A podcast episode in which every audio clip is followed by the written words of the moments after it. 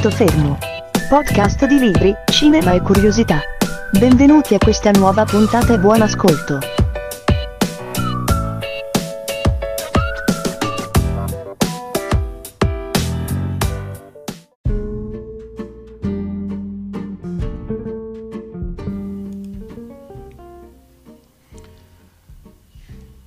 Prendetevi un bel gelato, mettetevi comodi e abbiate pazienza. La puntata sarà piuttosto lunga, me l'avete chiesta voi e adesso vi tocca ascoltarla. Si dice che il modo migliore per nascondere qualcosa sia di metterla sotto gli occhi di tutti, bene in vista. Questo se sei un uomo con una fantasia florida, particolarmente florida e parecchie ambizioni un po' fuori dalle righe, eh, puoi anche prenderti la briga di costruirci intorno una scenografia, una scenografia molto articolata, così da attirare su tutto quello che racconti o quello che vuoi nascondere gli sguardi e le attenzioni di chiunque si avvicini e per calcolo o per caso generare uno dei misteri più appassionanti del XX secolo. Di cosa voglio parlarvi oggi? Voglio parlarvi di quello che è il mistero o la leggenda di Rennes-le-Château. Rennes-le-Château è un piccolo paesino dell'Occitania francese che conta appena poco meno di un centinaio di abitanti. Uh, ma nonostante questo, nonostante sia veramente un buco in culo alla luna, eh, ogni anno è meta di migliaia e migliaia di amanti del mistero, di cercatori di tesori, eccetera, eccetera, attirati sul luogo da un corpus leggendario creatosi nel corso di un secolo con il sovrapporsi di tematiche provenienti da ambienti cultura- culturali del tutto diversi l'uno dall'altro. Avremo storia, avremo archeologia, avremo falsi, avremo ritrovamenti, avremo l'oro, avremo la massoneria, avremo carte false, avremo il nazismo. C'è un po' di tutto. Uh, possiamo quasi dire che il Chateau è diventato il capro espiatorio di tante tante cose e forse è proprio questo il suo fascino. Ma cosa c'è dietro Rennes Chateau? È difficile da dirsi.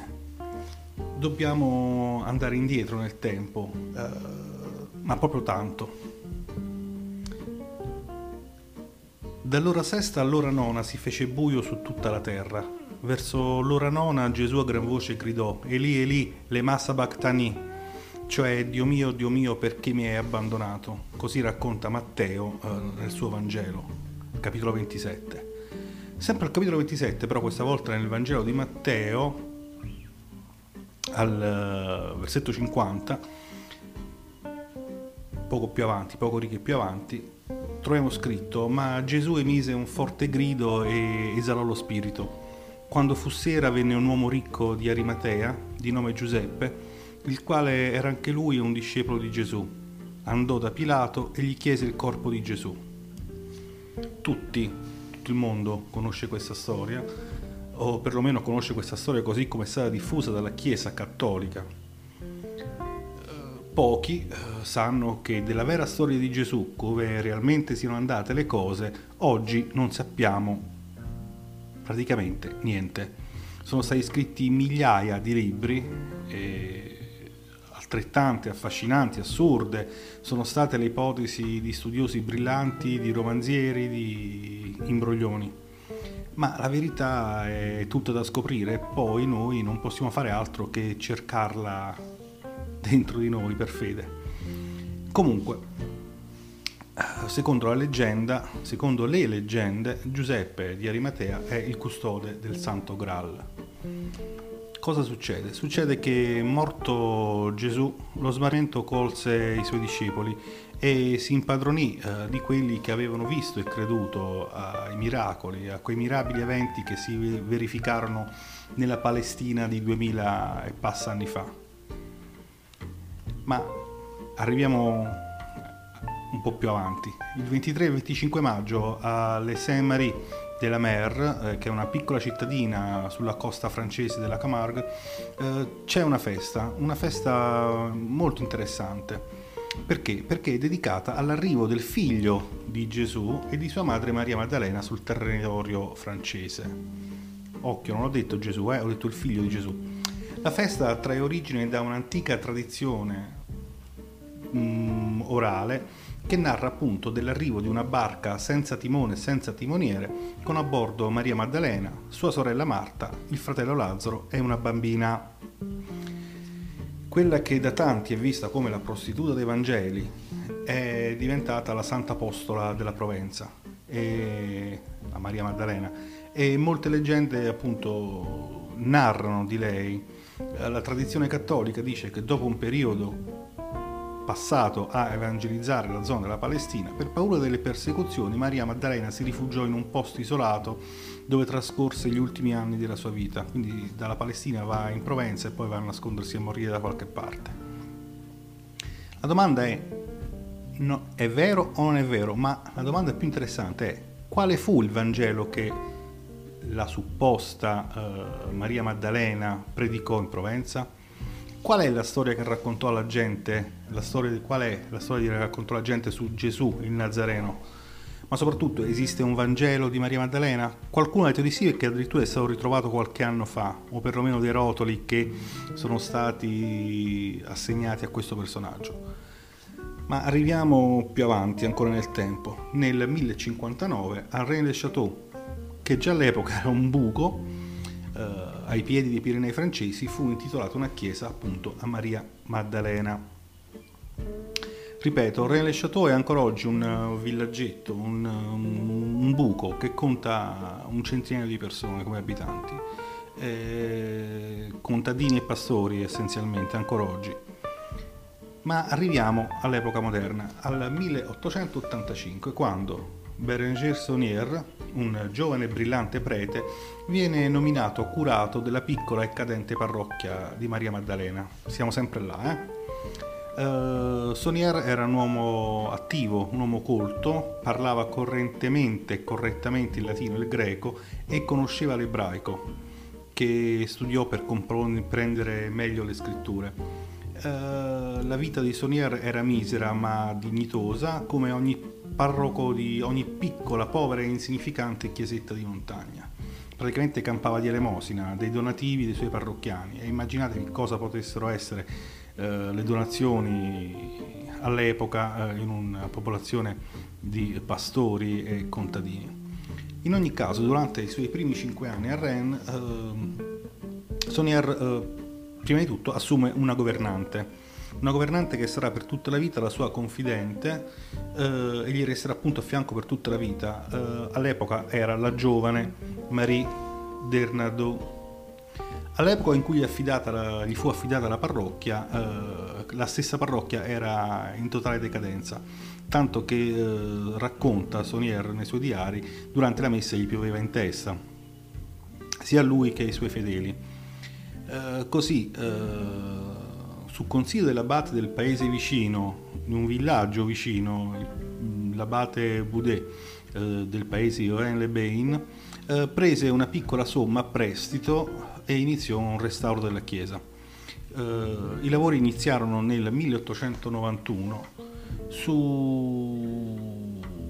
fondamenta della chiesa. Si era già a conoscenza, o perlomeno raccontavano le storie del paese, che la chiesetta eh, sorgesse sulle rovine di un edificio molto più antico, addirittura gli storici adesso parlano di VII secolo. Sonier fa rimuovere la pietra che costituisce l'altare. Eh, la pietra stessa era sostenuta da due colonne di epoca visigota, e questo è certificato, e a, a sorpresa una di queste colonne eh, era cava. Ma la sorpresa non era che era cava, la sorpresa fu uh, rinvenire all'interno delle pergamene e qualcos'altro probabilmente, quattro pergamene. Qui uh, comincia uh, il mistero, un mistero su cui tanto, veramente troppo è stato scritto e di cui nonostante decenni di studi noi non sappiamo in realtà veramente niente. Si dice, e queste due paroline si dice, verranno ripetute tante volte, che due di queste pergamene contenessero delle genealogie, mentre le altre due eh, potevano appartenere all'abate Bigot, che era uno dei predecessori di Saunier eh, nel villaggio sempre di Rennes-le-Château nel 1780. Saunier che è una persona onesta e ci tiene a fare le cose in regola, cosa fa? Va ad informare del misterioso ritrovamento il vescovo di Carcassonne, Billard, Billard, che è un gran figlio di Indrocchia, cosa fa? Lo invita a Parigi a sue spese perché vengano mostrati questi documenti a degli studiosi, degli studiosi particolari. In particolare, gioco di parole, c'erano l'abate Biel e il nipote Emile Offet, entrambi eh, degli esoteristi legati al pensiero esoterico che a Parigi stava avendo una grande diffusione in quel periodo uh, un pensiero esoterico che faceva adepti tra uh, i personaggi più in vista e potenti, uh, ad esempio um, la famosissima diva dell'opera Calvé dell'epoca. Comunque Sonier non si mette paura di niente, basta che gli danno i soldi per fare i suoi lavori, che fa? Prende il trenino e si avvia a Parigi un semplice prete di campagna viene accolto a Parigi con tutti gli onori, eh, viene accolto nell'elegante ed esclusivo circolo degli appassionati di esoterismo che ruota intorno a Offè. E che succede? Succede che dei misteriosi e potenti personaggi si avvicinano a Sonier tanto da eh, andare a visitare Rennes e andare più e più volte a far visita allo stesso abate Sonier. E come mai un semplice curato di una insignificante chiesa, di uno sperduto villaggio di pastori, viene preso in così grande considerazione? Cosa aveva trovato?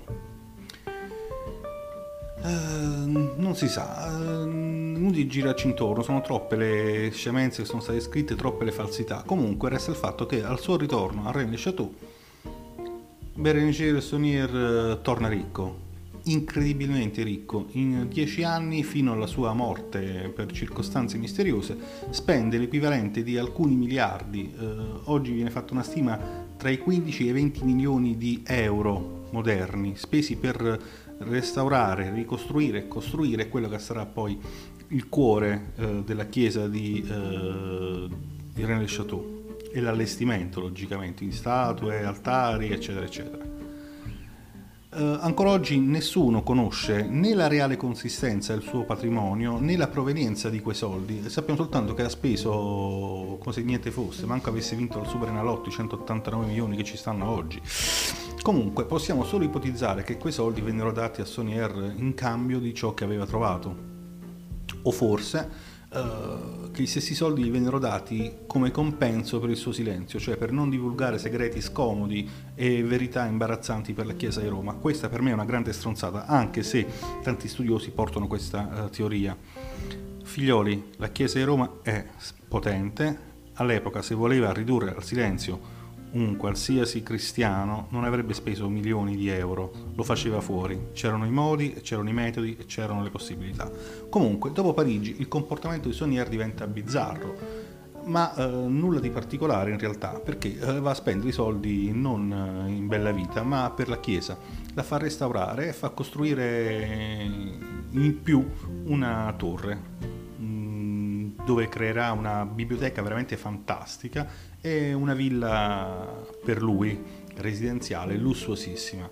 La torre si chiamerà Torre Magdala, logicamente dedicata alla Maddalena, e eh, la sua villa, Villa Betania. Sempre le storie, le leggende o i resoconti dell'epoca dicono che Sonier trascorresse moltissimo tempo facendo lunghe escursioni notturne nei dintorni della chiesa e eh, del villaggio e soprattutto facendo numerosi e numerosi scavi nel cimitero, come se fosse ossessionato o consapevole che c'era qualcosa ancora da scoprire, qualcosa di grosso nascosto da qualche parte proprio lì a Rennes-le-Château. Noi abbiamo oggi un diario un diario scritto di proprio pugno da, da Sonier e eh, al 21 settembre troviamo scritto 21 settembre lettera da Granit punto, scoperta di una tomba, punto, la sera pioggia, là che diario.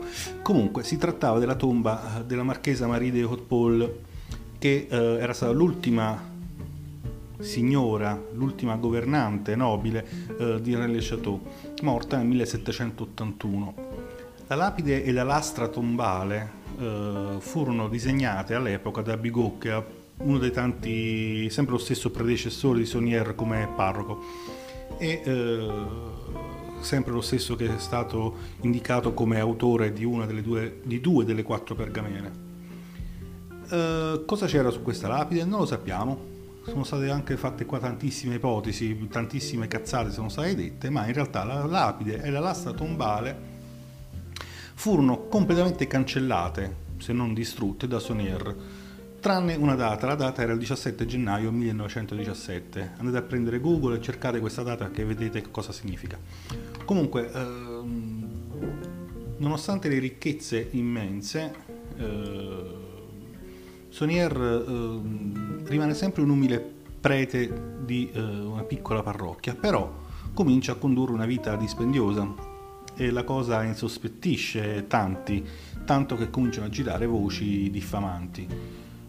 Il vescovo di Carcassonne, che è un suo amico, è sempre lo stesso che il suo era portato sotto braccio uh, a Parigi, fa finta di nulla, non è che chiude un occhio, ne copre tutte e due, tant'è vero che addirittura giunge a coprire l'operato del prete, ma quando Sonier muore, uh, il prete successore chiese al parroco delle spiegazioni del suo comportamento e Sonier non riesce a dire niente. Quindi il nuovo vescovo eh, non capisce niente, dice dove pigliare questi soldi? Sonier. E Sonier non dà nessuna, spiego, nessuna spiegazione tant'è che eh, il nuovo vescovo si eh, ritrova costretto ad accusarlo di un qualcosa per eh, giustificarsi nei confronti del popolo. E l'accusa qual è? vendita illegale di messe ai popolani in cambio di, di denaro Sonier viene appunto per questo motivo sospeso dal servizio, non scomunicato e eh, praticamente messo in pensione anticipata. Al suo posto viene nominato un altro parroco, ma eh, la gente di Rennes a questo punto insorge contro questo nuovo parroco, non lo vuole e fa di tutto per mandarlo via. Così, dopo cinque anni, tante lettere, tante proteste, tanti macelli fatti da sti cento cristiani di Rennes, arriva il Vaticano che annulla tutte le sanzioni e mette tutto a tacere e mette tutto al suo posto, compreso Sonier che torna nella sua chiesetta di Santa Maria Maddalena. Siamo giunti al 1915. Attenzione, ci stiamo avvicinando alla data, 17 gennaio 1917. Cosa succede nel 1917?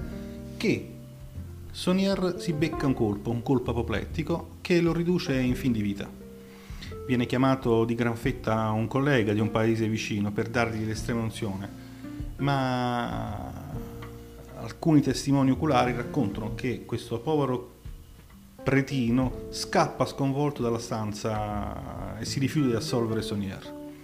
Il 22 gennaio 1917 Sonier muore senza confessione, senza estrema unzione e con lui muore il segreto di René Le Chateau o forse no. Da qua iniziano i casini. Quello che succede dopo la morte di Sonier è eh, ancora una volta un mistero. La mattina del 23 gennaio il suo corpo, vestito di un abito molto particolare, non da prete, eh, soprattutto perché portava numerose nappe di colore scarlatto, quasi cardinalizie, fu posto su una poltrona sul terrazzo della Torre Magda. Perché? E da chi? Non si sa. Comunque numerose persone di cui ancora oggi è eh, ignota l'identità eh, andarono ad salutare il morto, gli passavano accanto uno ad uno, staccando una di queste nappe dal vestito e con quello che è un eh, rituale molto vicino a quello degli ordini massonici. Ancora oggi non si sa chi furono queste persone, chi erano queste persone. E i soldi? L'oro? Se c'era oro, che fine ha fatto? Tutta l'incredibile ricchezza accumulata negli anni da Sonier viene trasferita alla fedele compagna tutta la vita, la sua Marie Dernarnaud, a cui Sonier fece anche un altro dono. La stessa Marie, eh, in una intervista, si lasciò sfuggire una frase particolare. In questa frase dice: La gente di Rennes cammina sull'oro e nemmeno lo sa. La signora ormai anziana comunque visse agiatamente a Villa Betania fino al 1946, quindi si è passato due guerre. Poi eh, sia le vicende belliche, ma soprattutto gli accertamenti fiscali del governo francese che a un certo punto ha detto Wagliò, a tutti questi soldi di tasse non le aveva pagare, eh, la costrinsero a disfarsi delle sue ricchezze, eh, a vendere la villa e eh, la villa viene acquistata da un certo Noël Corbiou, a cui Marie fa anche una promessa gli promette che un giorno ti rivelerò un segreto che ti farà ricco e potente. Corbuggio era ricco, vabbè. Tuttavia, il 29 gennaio 1953 anche Marie si becca un colpo. Uh, più fortunata dell'amico Sonier non ci rimane secca, non ci muore, ma uh, perde l'uso della parola. Essendo incapace di scrivere oltre che di leggere, il segreto di Berenice Sonier muore con lei. E potremmo fermarci qua. Ma abbiamo parlato di eh, segreti, codici indecifrabili, documenti ritrovati. Uno di questi documenti cita Pastorella, nessuna tentazione che possente ne hanno la chiave pace 681 sulla croce e questo cavallo di Dio io completo questo demone del guardiano mezzogiorno mele blu cazzalo lo vuol dire niente, è senza senso. Comunque questo è il testo di una delle pergamene ritrovate da Sonier. Il testo, più o meno in latino, contiene forse la chiave per decifrare il mistero, ma nonostante molti, numerosissimi tentativi, oggi è ancora indecifrabile. Vuoi sapere perché è indecifrabile? Perché non vuol dire niente, non è un codice, sono parole messe là senza senso, un po' come il discorso che fa inizio d'anno Silente a Hogwarts. Comunque. Possiamo pensare, anche se questa ipotesi è esclusa da tutti, che Sonier avesse capito come utilizzare questo codice ed è forse da questo codice che prende ispirazione per le insolite decorazioni che volle per la sua chiesa. Questo è un altro punto. Avete giocato mai a Gabriel Knight? Beh, ripigliato, giocate e così vi fate un giro all'interno di, della chiesetta di Rennes. Comunque nel testo si fa riferimento a due autori, Poussin e Tenier. Quando era a Parigi a fare la bella vita, Sonier acquistò le copie di tre dipinti.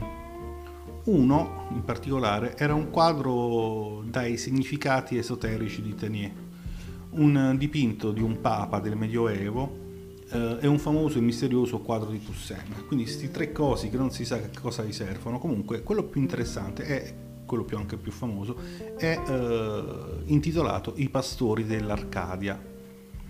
Nel dipinto vi è uno strano motto che recita Et in Arcadia ego, in questo quadro compare un'altrettanto misteriosa tomba che, pare, che pare si trovasse proprio a Rennes-le-Château e che accidentalmente venne distrutta con un'esplosione. A partire dal 1956 vennero pubblicati una marea di testi riguardanti il mistero del tesoro di Sonier.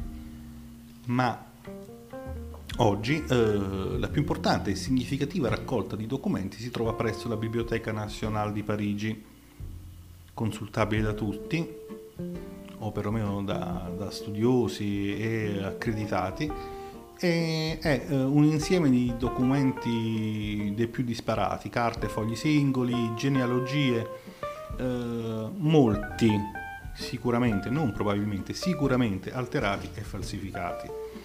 Di questi documenti alcuni non sono mai stati rintracciati gli autori, o le case editrici sono risultati inesistenti, eh, vengono citati documenti introvabili e, e, libri che nessuno ha mai letto, praticamente sono carte in cui vengono raccontate estremamente delle cazzate. In particolare quello più cazzato di tutti è eh, un testo fondamentale, è Rouge, il serpente rosso, pubblicato in forma privata e depositato presso la Biblioteca Nazionale di Parigi che contiene la genealogia merovingia, praticamente inventata.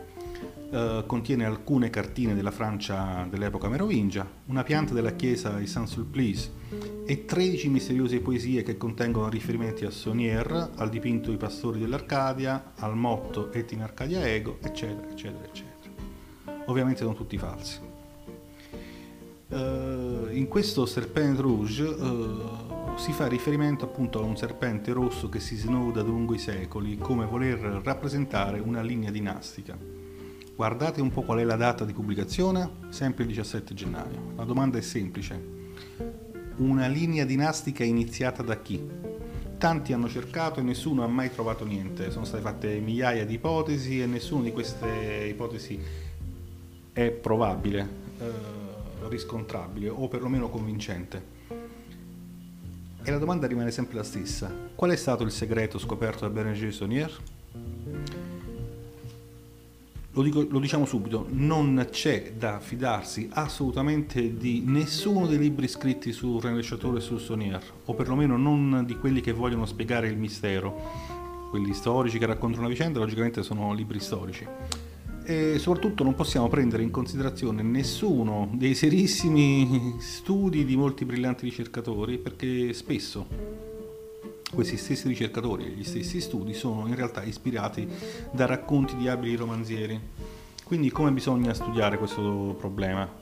Come bisogna risolverlo? Uh, forse il mistero è talmente complesso che l'unico modo per scoprire un piccolo spiraglio di luce è quello di cercare le cose nel modo più semplice possibile. Sonier tiene questi soldi, li spende, li spende per far restaurare la chiesa, per far costruire la torre e la villa dove va a abitare. E questo è una cosa certa. Nei Vangeli Magdala eh, è Maria Maddalena eh, e eh, Betania o Betania è il paese di Maria Maddalena e di Lazzaro suo fratello. E questo è un altro fatto, certo, due punti esatti. Ma domandiamoci perché tanta attenzione verso questa figura?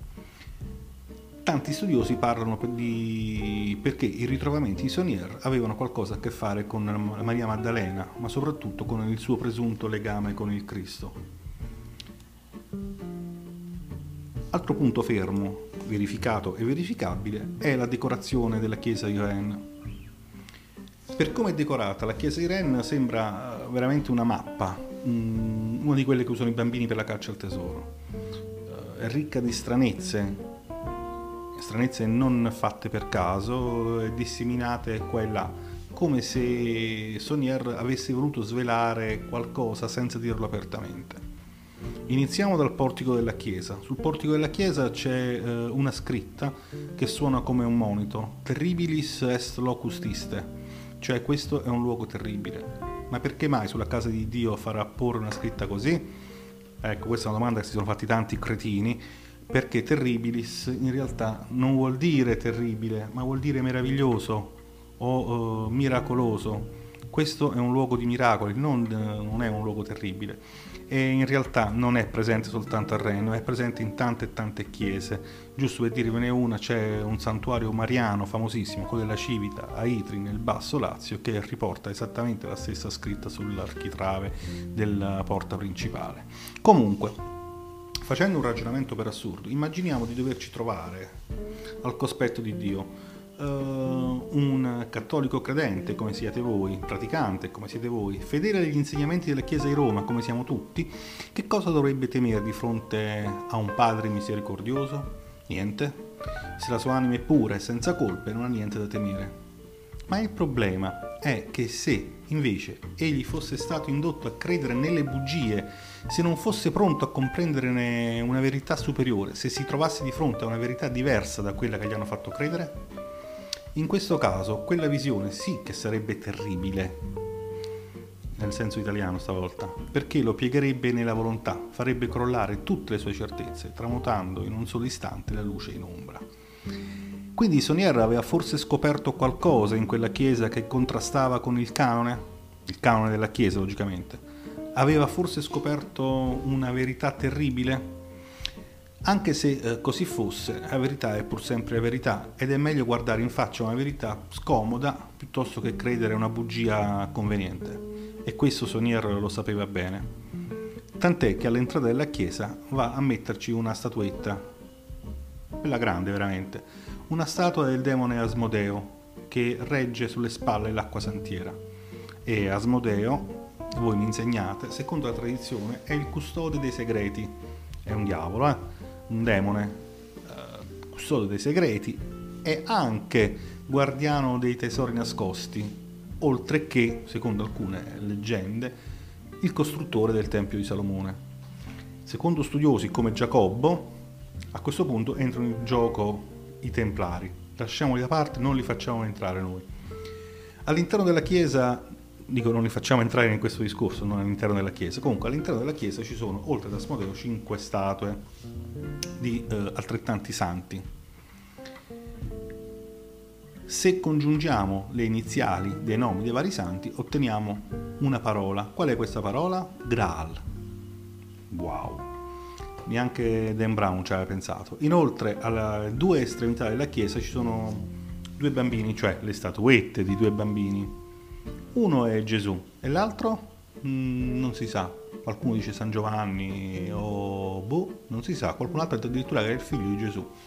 Comunque sull'altare c'è una rappresentazione di Maria Maddalena all'interno di una grotta, in atto di contemplare una croce di legno con alla base un teschio e alla sinistra un libro aperto. E quella caverna è la caverna che arrende le Chateau.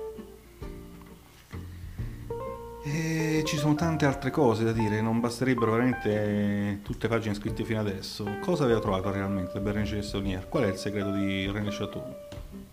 Tanti dicono che forse fosse la prova di una discendenza reale di Gesù, o meglio ancora la famosa copia di Maria Maddalena, del Vangelo di Maria Maddalena. Uh, tanti scrittori, pseudo-archeologi, pseudoscienziati o Giacobbo affermano che a Rennes c'è eh, il sepolcro di Cristo, eh, quindi la prova che il Cristo non è morto sulla croce. Alcuni altri invece dicono che c'è la tomba del figlio di Gesù. Se anche una soltanto di queste cose fosse vera, la vita non ci cambierebbe poi molto, però cambierebbe la nostra fede, cambierebbe la religione, cambierebbe la Chiesa e crollerebbe la Chiesa. Che importa se Gesù sia stato sposato o no, se sia stato crocifisso o no, se abbia avuto dei figli o no. In fondo quello che conta davvero è il suo messaggio, un messaggio universale di un uomo straordinario che la Chiesa antica, molto diversa, in meglio o in peggio da quella di oggi, ha alterato e compromesso, falsificato e canonicizzato. Quindi se all'interno dei segreti di Sonier ci fosse la chiave per interpretare il messaggio originario del Cristo, quello sì sarebbe un grande tesoro. Nella chiesetta di Rennes le Château vi è, come in altre chiese cattoliche, la rappresentazione della Via Crucis. Sapete di che stiamo parlando, no? La quattordicesima stazione eh, è quella in cui il corpo di Gesù viene condotto al sepolcro.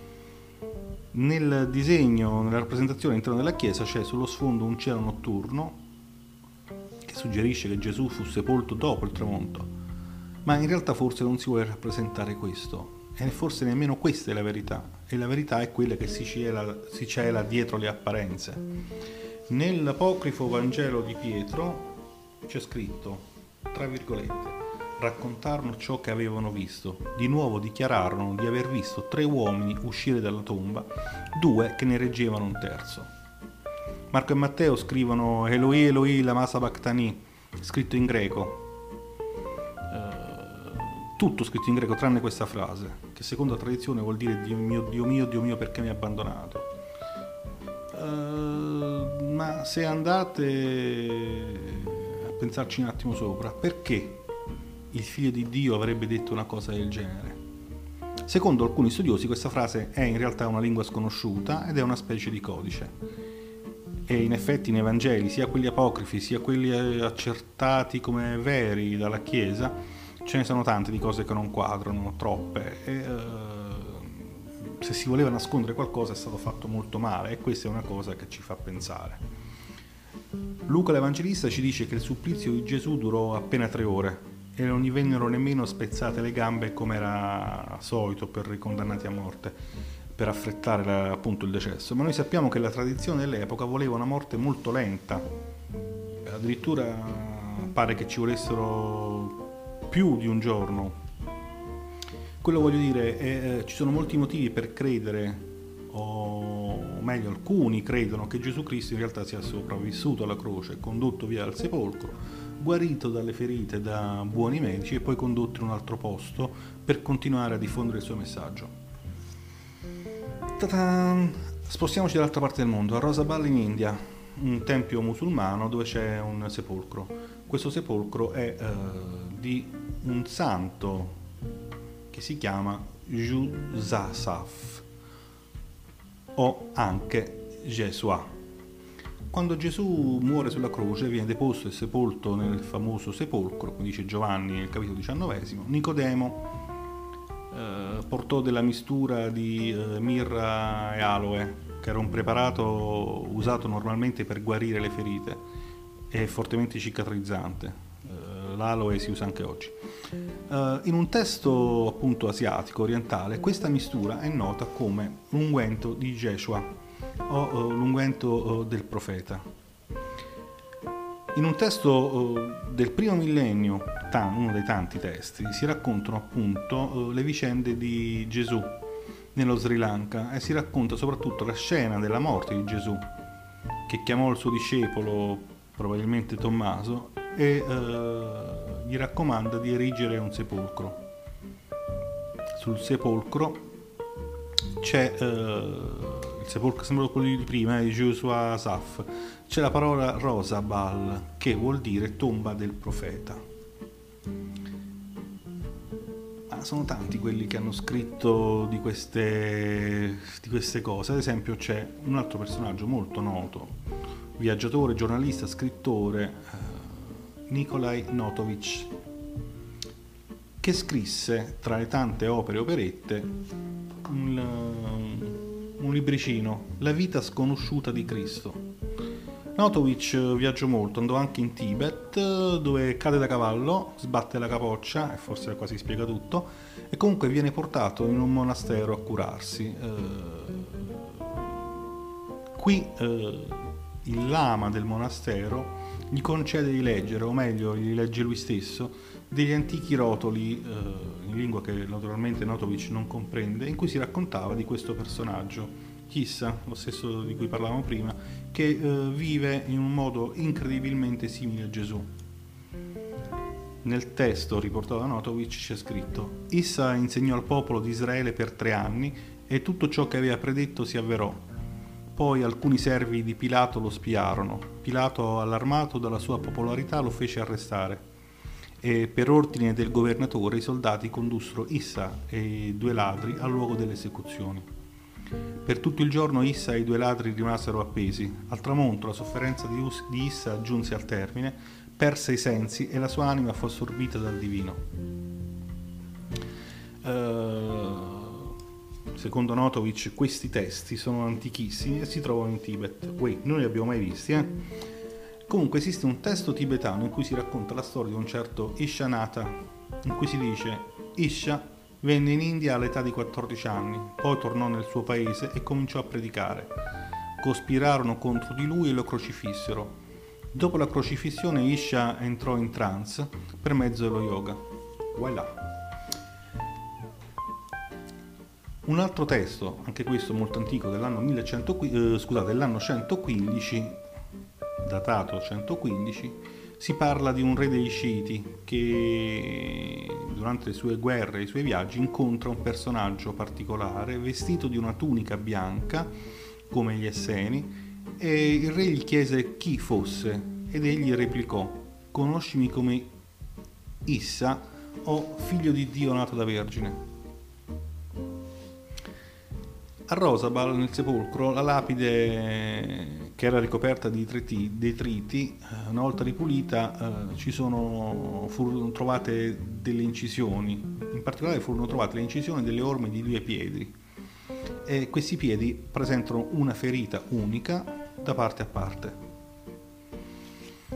Per fortuna nel marzo del 2002 una ricercatrice di quelle serie, Susan Marie Olson, che è americana, inoltrò al governo una richiesta per analizzare il DNA della salma contenuta nel sepolcro di Rosabal per confrontare eh, con il DNA trovato o presunto trovato sulla sindone. Tuttavia il permesso non è mai stato concesso.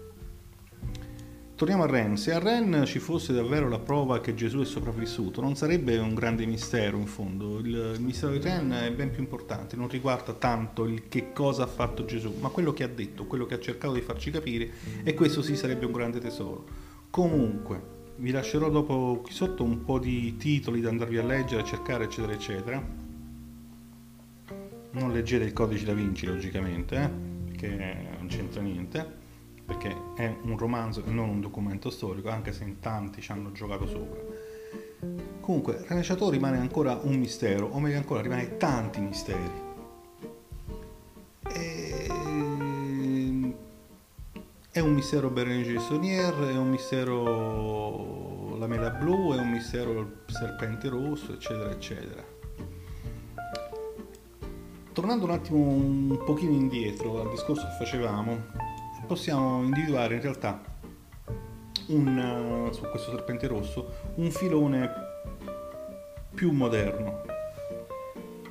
Alla fine degli anni 50, nella cittadina francese di Annemasse, al tempo in cui un esponente dell'estrema destra fonda un'associazione, eh, un'associazione chiamata Priorato di Sion, c'è un certo tipo che si chiama Pierre Plantard.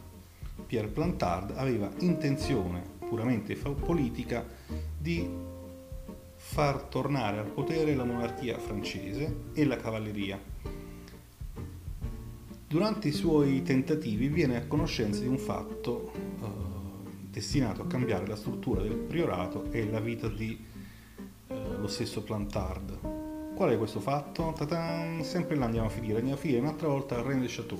Alla fine dell'Ottocento il parroco Bérenger Saunier fatto assegnato al villaggio di Reine de Château, fa i lavori, trova qualcosa che ha nascosto fino alla sua morte, eccetera, eccetera, eccetera, eccetera. Tutto quello che abbiamo detto fino adesso documenti che forse arrivano dall'India, documenti che raccontano la storia del Cristo, l'ultimo Vangelo e così via. Nessuno aveva mai saputo di che si trattasse, ma si erano diffuse, come abbiamo detto, voci sulla possibilità che fosse la prova incontrovertibile capace di confermare un'antica leggenda. Questa leggenda affondava a sua volta le radici in uno dei misteri più sconcertanti di tutti i tempi, le cui premesse erano delineate nella leggenda aurea di Jacopo da Varazze. Fermi qua. Fino adesso abbiamo parlato di cazzate, libri che non esistono, questo esiste, la leggenda aurea è un documento storico compilato nel XIII secolo, ce l'abbiamo, possiamo leggerlo, e all'interno sono narrate le vite dei santi e in particolare viene affermato che c'era stato un seguito alla crocifissione di Cristo e che Maria Maddalena aveva lasciato la Palestina, rifugiandosi probabilmente nella Francia meridionale, in una regione che ospitava già una comunità ebraica e qui visse quasi accolta come una regina. Eh, la posizione di prestigio riconosciuta alla Maddalena sarebbe dipesa in parte dalla sua appartenenza alla tribù di Beniamino, ma in parte dal fatto che portava in grembo il frutto del proprio matrimonio con Gesù di Nazareth da questo figlio, da questo erede, avrebbe avuto origine poi la stirpe dei re conosciuta come Merovingi. Fermi, eh? La leggenda aurea ci sta, sono racconte delle cose, tutto il resto non si sa. Non è storia. Secondo la storia ufficiale, tuttavia, eh, il ramo principale della dinastia merovingia si eh, sarebbe estinto con la morte di re Dagoberto, Dagoberto I a seguito di una delle tantissime congiure di palazzo. All'epoca non ci stavano le elezioni, non è che si faceva eh, una votazione, se andava vicino al re lo si faceva fuori. Comunque alcuni racconti folcloristici lasciavano intendere che egli avesse un figlio legittimo, Sigeberto, belli sti nomi, eh? Anzi Sigeberto IV perché c'era stato il nonno, il nonno, il nonno, il nonno, che in ogni caso si salva all'epoca del delitto nascondendosi eh, da qualche parte. Praticamente va a nascondersi nella regione del Razé, che è l'antico nome del territorio su cui oggi sorge il Rennes-le-Château. Qua eh, quella volpe di Plantard, intuendo il potenziale di questi racconti, di queste leggende che sono scritte su carta e quindi si possono leggere e recuperare, il fatto di essere scritte non è che vuol dire che dicono la verità, comunque intuisci un potenziale in questi racconti e Plantard eh, aveva cambiato la connotazione della propria associazione avvicinandola alla massoneria, attribuendole caratteristiche esoteriche e aveva dichiarato una sopravvivenza di un antico priorato di Sion, nato all'epoca dei Templari. Zitti che qua rientra Giacobbo. Comunque eh, lo scopo era custodire il segreto della discendenza di Cristo. Plantard, che è un gran figlio di sua mamma, aveva cominciato poi a presentare se stesso come ultimo discendente ed erede di Dagoberto I, praticamente voleva essere il re di Francia. Questo processo era passato attraverso la creazione di una serie di documenti che erano stati depositati addirittura presso la Biblioteca Nazionale di Francia alla fine degli anni 60 ed erano concepiti per dare l'idea di essere destinati a una cerchia ristretta, identificabile appunto nel priorato, e di essere stati sottratti in circostanze tragiche e misteriose allo stesso tempo, eh, per poi essere resi pubblici per errore. Questi documenti sono conosciuti oggi come i dossier segreti di Henry Lobineau e costituiscono un insieme di cartacce in cui spiccano articoli di giornale, lettere private, alberi genealogici, immagini, esattamente le stesse schifezze che aveva trovato, si suppone, al René Chateau, René Chateau Saunier. Lo stesso Plantard, messo alle strette, eh, più volte intervistato sull'argomento, ha ammesso alla fine di aver montato un imbroglio, ma eh, si è sempre conservato il sospetto che l'intera faccenda dovesse aver tratto origine da un qualche fondo di verità comune a molti misteri irrisolti leggetevi Il pendolo di Foucault di Umberto Eco. Comunque, nonostante avesse messo il suo zampino in maniera molto creativa, Plantart non era sicuramente l'autore di tutti i racconti sulle caratteristiche dei re merovingi, sul matrimonio presunto di Gesù con la Maddalena e sull'esistenza di un erede perduto. Tant'è che all'interno di questi dossier segreti esiste un documento particolarmente controverso, un opuscoletto di 13 pagine costituito da una premessa in versi, la Grand Propos, e da una raccolta di immagini e brani tratti da altre opere sulla storia della Francia. Di che stiamo a parlare? Sempre di quello, il serpente rosso, il serpent rouge, gli appunti su Saint-Germain-des-Prés e Saint-Sulpice di Parigi. Il documento, falso, cazzaro, è in sostanza una monografia dedicata alle origini dell'abbazia più antica della capitale francese e di una delle sue chiese più famose. E che legame poteva avere con la storia della dinastia perduta o con i piani di Pierre Plantard? Questa domanda è interessante perché eh, nei versi che compongono l'introduzione all'opuscolo sono mescolate tante stupidaggini, tante metafore oscure, tanti riferimenti espliciti sia alle chiese del titolo, ma guarda caso ci ficca in mezzo Re Le Chateau. Sto plantard dell'epoca è come il Giacobbo che abbiamo noi oggi, senza templari. Esiste dunque un legame tra questi luoghi di culto così lontani tra loro? La circostanza è ancora più sorprendente perché nessuno è mai riuscito a comprendere il significato dei versi e io ve lo dico, l'ho detto già prima, non c'è possibilità di interpretare dei versi, di trovare un significato dei versi che in realtà non hanno, versi, non hanno un significato. Comunque ci sono tanti studiosi che hanno dato spiegazioni, le spiegazioni più accreditate si limitano a poche parole, a qualche frase, ma non sono in grado di decifrare eh, i versi nella loro interezza. È molto probabile, se non possibile, che Pierre Plantard, nel corso delle ricerche destinate a raccogliere il materiale per i suoi piani, abbia scoperto qualcosa di veramente eccezionale, creando il Serpente Rouge eh, per custodire questo segreto. No, non è possibile. Comunque, domandiamoci se l'insieme del dossier sia stato assemblato appositamente per mimetizzare l'opuscolo e che alle spire del serpente sia stata affidata la chiave per scoprire il suo filo conduttore, ma no. La risposta a queste domande, secondo gli studiosi, è sì. La raccolta di immagini, citazioni, piante, inclusa nella seconda parte del testo, è stata concepita appositamente per nascondere gli indizi, indizi necessari a decifrare i versi, ed è possibile un'interpretazione coerente di questi ultimi, parola per parola. Il messaggio è una versione del tutto nuova e sconcertante non solo delle vicende ambientate a René Chateau, ma anche del ruolo di Saint-Germain-des-Prés prima e di Saint-Sulpice successivamente, in relazione alla storia di Parigi e al culto della Maddalena. Lo sapete perché Plantard riesce a tradurre questi documenti? Perché sono fatti alla rovescia.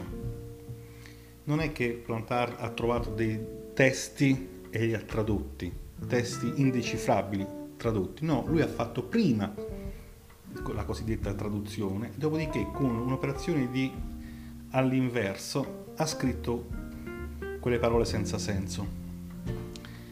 Comunque, al di là della simbologia massonica, dei riferimenti all'alchimia, all'esoterismo, alle rivendicazioni, andiamo sempre a finire là, di Plain Plantard di essere l'ultimo erede del re di Francia, eh, questo serpente rosso è un modo ingegnoso per mettere in vista qualcosa per in realtà nasconderlo. Vi ricordate che ho detto all'inizio? Questo qualcosa è un segreto che ha influenzato per secoli la storia francese e poi anche quella del mondo coinvolgendo artisti, uomini di fede, sovrani, rimanendo a volte in sordina, a volte rinnegato e appositamente occultato, ma pur sempre in vita tra le strade della Ville Lumière e nella penombra delle due grandi chiese.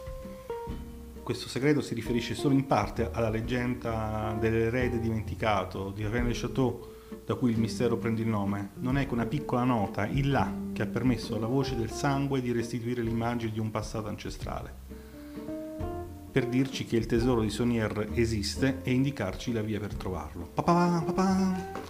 Voglio, non scherziamo. Prendete i documenti seri, ce ne sono tanti, non andate a prendere i documenti di Bygand, Lane, Lincoln sul Santo Graal, eccetera, eccetera. Tutto quello che è stato scritto finora come ipotesi di soluzione a quello che viene visto come un mistero su Rennes le Chateau è del tutto falso. Per quale motivo? Perché va a basarsi su documenti che ormai è accertato siano dei falsi, soprattutto quelli di eh, Pierre Plantard, è un po' come la donazione di Costantino. Il potere della Chiesa si è erretto per secoli su un documento, che era appunto la donazione di Costantino, in cui il, l'ultimo imperatore andava a dare il potere temporale alla Chiesa, e poi si è dimostrato che questi documenti fossero dei falsi. Noi oggi sappiamo che quei documenti sono falsi, tuttavia non riusciamo a estinguere, così come ormai la Chiesa il potere l'aveva preso, non riusciamo a estinguere tutte queste storie che circolano ancora intorno a Rennes-le-Château, a Plantard, al Serpente Rosso, al Priorato di Sion, eccetera, eccetera. Tant'è che ancora oggi qualche deficiente porta in auge la, la storia del Priorato di Sion e purtroppo sono anche dei politici eh, ben in vista. Comunque, Se è fatta una certa, buonanotte a tutti.